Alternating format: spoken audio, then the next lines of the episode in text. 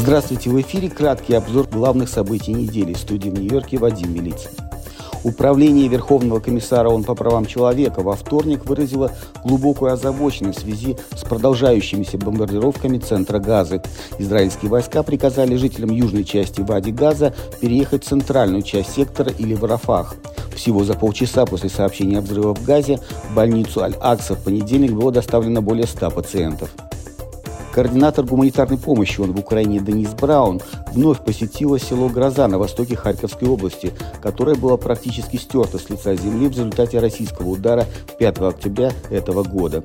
Жители Грозы, потерявшие своих близких, рассказали Денис Браун о том, что Рождество для них в этом году омрачено горем. Когда разразится следующая пандемия, мир должен действовать более эффективно. Необходимо учесть уроки, извлеченные из пандемии коронавируса. Об этом заявил генеральный секретарь ООН Антонио Гутерриш в своем послании по случаю Международного дня противоэпидемической готовности секторе Газа всю неделю продолжались бомбардировки и интенсивные столкновения. Оказание помощи становится все более сложным, предупредили в среду гуманитарные организации ООН. С 24 по 25 декабря было нанесено более 50 ударов по трем лагерям беженцев, в результате чего погибли десятки людей и была нарушена работа гуманитарных организаций из-за разрушения дорог. Генеральная ассамблея ООН приняла резолюцию, предусматривающую, среди прочего, учреждение дополнительно 20 ставок для освещения официальных встреч на четырех языках – арабском, китайском, русском и испанском.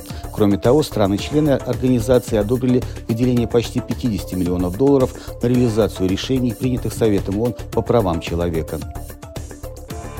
Подходящий к концу год был ознаменован как значительными достижениями, так и серьезными провалами в области глобального общественного здравоохранения. Об этом, подводя итоги года, сказал генеральный директор Всемирной организации здравоохранения. Тедрус Гебриесус подчеркнул необходимость устранить пробелы в глобальной готовности к пандемии. На фоне войны в Газе ситуация на оккупированном западном берегу стремительно ухудшается и уже достигла невиданного в последние годы уровня насилия. Об этом предупредил в четверг Верховный комиссар ООН по правам человека Фолькер Тюрк. Он сообщил, что 7 октября на оккупированном западном берегу его ведомство подтвердило гибель более чем 300 палестинцев, включая 79 детей. Своем видеопослании по случаю Нового года генеральный секретарь ООН Антонио Гутерриш описал уходящий 2023 год как время огромных страданий, насилия и климатического хаоса. Он призвал человечество объединить усилия, чтобы преодолеть разногласия и решить общие проблемы. Гуманитарный координатор ООН в Украине Денис Браун осудил волну ударов по городам страны в ночь на 29 декабря, в частности, в частности по густонаселенным районам. Погибли более 20 мирных жителей, более 130 получили ранения. Верховный комиссар ООН по правам человека Фолькер Тюрк также заявил, что шокирован ночными ударами по территории Украины. На фоне роста напряженности на оккупированном западном берегу, а также боев в секторе Газа в пятницу состоялось заседание Совета Безопасности, посвященное ситуации на Ближнем Востоке.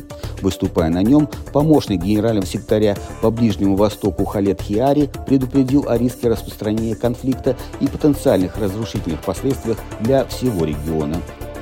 Это был краткий обзор главных событий недели. Всего вам самого доброго.